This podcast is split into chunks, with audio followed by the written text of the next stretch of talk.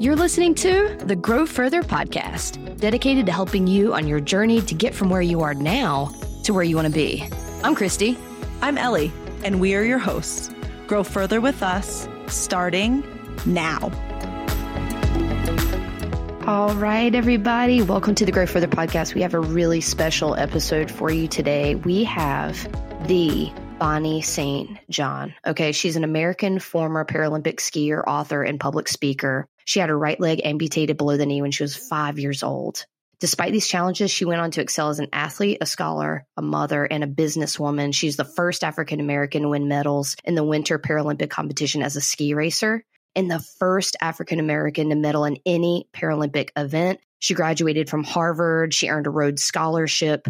She's written six books, including one with her daughter and one with her husband. And we're going to be talking about the book, Micro Resilience, in this podcast. Y'all are in for a treat. If you are going through a time of change in your life, if you're going through a time of transition in your life, then this is absolutely an episode that you want to listen to. And I hope that you enjoy this, the interview with Bonnie St. John.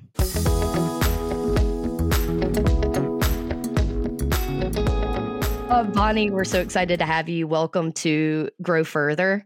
I, you know, was telling you a little bit earlier, but I'm just going to reiterate it. I felt like a little a little girl that was going to school for the first time, like knowing that I was going to talk to you. First thing. Oh, you're so sweet. It's so. Well. I'm excited to talk to you too. This is a great podcast. Uh, thank you so much, Bonnie. That means a lot to me. And and what I'm hoping that we can do today is you know so many people know your beautiful story and we are going to be posting in the notes section links to your ted talk and any other areas where people can learn more about your story. I'm hoping that you and i could jump into talking about a topic that's impacting the both of us right now. You're moving right? You just moved to a right. new place.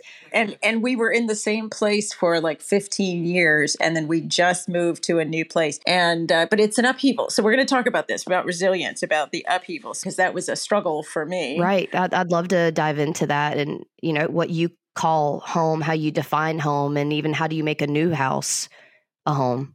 Gretchen Rubin wrote a book about happiness, and then she wrote specifically about how do you find happiness at home.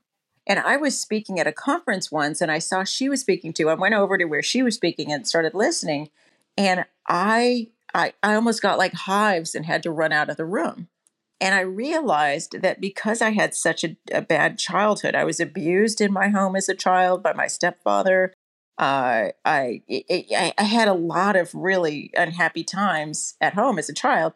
So so the like the deep connections in your brain that that connect with home mm-hmm. for me are like a haunted house and it's it's so i'm listening to gretchen rubin and just wanting to scream because nothing she's saying is making sense to mm. me so i had to do a lot of work on my sense of home in order to to build a home experiences like that i've recently heard that um you know you have those physical memories where you can't necessarily pinpoint what it is that happened but you have these physical memories you have emotional memories. Right. Well and what, what it made me realize is i had uh, organized my life so that i never i never stayed in any one place. I moved every mm-hmm. year or two and i never really put down roots. I didn't really unpack everything. I would throw out things and move to a new place and so i was very itinerant and uh, and then Alan, my who is my husband, has such a deep sense of home. Mm. His parents, when his parents passed a few years ago, they were still in the same house that he was born in. So Alan has those roots and that sense of home and that sense of happiness at home, whereas I had the exact opposite. So how do you all make it work?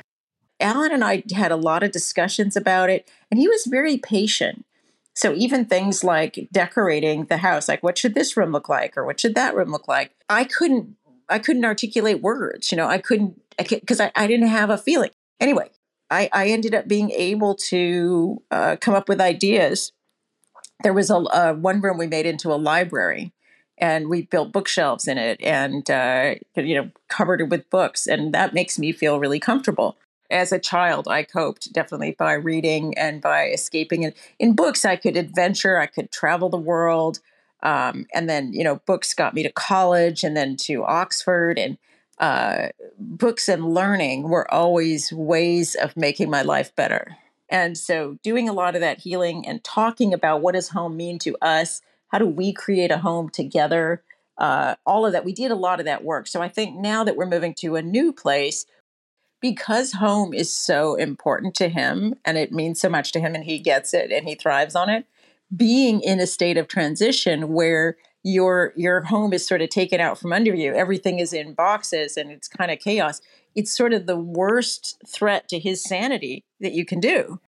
So so in the other home where we were more um, things were were more settled he was a rock for me while i was dealing with my demons around home but in this transition i have to really be a rock for mm. him because it's the worst kind of unsettling for him right to to have home disrupted.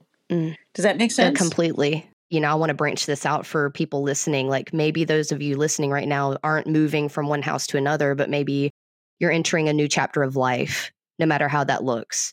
New job, having a new team. Um, we could go through the list of different changes that people experience in their life, both at work and at home. And I'm curious what are some things that you do and maybe that you do even with your with Alan other people matter and having at least one person that you can lean on throughout transition I would imagine that that's one thing um, having somebody to lean on to help you thrive right and we listen to each other and we we help each other and yeah that's what you're saying and we we do and we wrote the book on resilience together micro resilience and so it's you know a lot of what's in the book is the the research based on the research we did and looking at the science of resilience really simple things. That's why we called it micro resilience is we wanted to find super easy things to do that would make a big difference. And so what can we tell people that are going through a lot of transition right now one is just remember to drink water. Ooh. is staying hydrated makes a huge difference to how your brain functions you know your ability to to bounce back from things. Uh, you know i am sitting in a room with boxes piled all around me and chaos and i you know it is easy to forget to to drink water. Especially if it's not a habit right? Which is what you're right. saying. If it's not a habit that you've had your whole life like wake up and drink eight ounces of water or whatever then of course it's not necessarily that there isn't time but you don't make the time because right. it's not part of your regular routine and I think people, a lot of people know that they should do it, and they think, "Well, I'm moving right now. You know, I'll, I'll drink water later. I'll do it when That's I need true. to." Um, and what we're saying is, when you're going through upheaval, when you're going through change, when a lot is happening, that's when you need to really make sure you stay on top of it and you drink water regularly because you're going to need it. And it's not just about your physical health; it is about your mental health. Right. It's about your your well being, your sense of happiness, all of those things. When you start tying drinking water to all those things, um, it's easier to say, oh, I really got this is important. I got to do it. So I either got to put it out somewhere I can see it or um, you know make it really easy some people like to make it really appealing like get one of those uh, water, you know, a dispenser, like a, a, thing, and put ice in it and put fruit oh, in yeah. it, you know. Slice a lemon, um, get a pop of yellow yeah, in there, so, makes you look like a lemonade, but not. so if you can make it more, so some people like water, some people don't like water. Yeah. You know, if you can make it really appealing, um, then then it's easier to do. I love what you're saying also, Bonnie, because you're talking about, okay, you're in transition, there's chaos in your life. How can you control the chaos? or make it controlled chaos. One of the things is to focus on the things that you can control, right? And those right. are habits like drinking water and moving, walking. You can walk on a treadmill in a basement and that will help you to be more resilient. But you can also walk outside in trees and nature will help you to be more resilient. And there's some people that are, you know, automatically are more physical and love to do that. And there's some people that really aren't. And so, like walking in my neighborhood, I have met my neighbors, you know, and they're so nice. They're the nicest neighbors I've ever had, and uh, I'm really excited about this neighborhood. So if if it's the people connection that gets you excited, then that's what would get you out there walking, right? Oh, I love but that. But if it's just the exercise that you know some people are exercise nuts and they just want to exercise. And maybe it would annoy them that the people are going to talk to them maybe they'd rather be on the treadmill in the basement right know? so you got to find out how it works for you. Are you know do you like meeting the people or do you like just getting the exercise and getting it over with? I love this um, because there's so many different options. So we've got water we've got get on the move but also maybe one of the reasons you get on the move is because you're meeting new people maybe you're meeting your Yeah. neighbors or for so many of our leaders they're going to different store to store other leaders that are listening or just people. You know maybe it's the human connection that really gets you excited that can give you that burst of joy right? Because Right, in right. transition it's so easy to be stressed and to feel that chaos but to invest in relationships with people and experience a little bit of joy wow And to on what I what I love in what you just said is if you know what it is that sparks your joy and you honor that, that will give you energy and that will help you through the transition.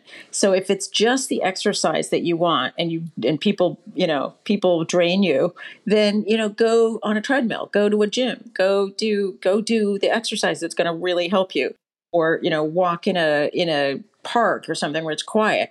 But if people energize you and you love the the people then walk through the store and meet the people you know and do do laps in the store and that's going to really uh, get you going right? But i think it's important to honor what drains you and what gives you energy. And just take note of that. Increase your awareness and that would be the challenge. You know bonnie this is we're wrapping up part one here. It's amazing how fast time flies but i'm just so grateful for the time that you gave us today talking about home what home means how you can create a new home in a new place and how you can take control over the chaos of transitions can i throw one fire round question at you absolutely Okay. So you are one of the most inspirational people in the world. And and I know that that might make you uncomfortable to hear that, but you are, let's be real. Is there anyone that inspires the one of the most inspirational people in the world? Oh, definitely. I take inspiration from a lot of people. Um, my husband inspires me uh, in in you know, and we've talked a little bit about that. Um, I, I have lots and lots of role models of people. My daughter inspires me too. She uh, has been through a lot of challenges uh, physically. Um, she's discovering she's only in her 20s and she's discovering she's got all these challenges with her joints. She's got to start Mm. using a cane Mm, and uh, and she's just tackling that that uh, over and over again. Um, I'm trying to think of famous people who inspire me that that other people would know too. Um, I mean, I've interviewed. If you look at my books, I've gotten to interview amazing people: Sheryl Sandberg and uh, the head of the Environmental Protection Agency uh, under under Obama, um, and uh, Lisa Jackson, and uh, just you know I think you can look around at people, your your leaders, or even if you're a leader, people who work for you, and you'll find that some of them really inspire you because their their positive attitude, their uh, their ability to to make solutions work, their ability to uh, you know get other people going. So I, I think just look around, and you'll find a lot of inspiration around you. right? Sometimes the things that inspire us are right in front of us and we don't even notice it because of the other things that our brain is choosing to focus on.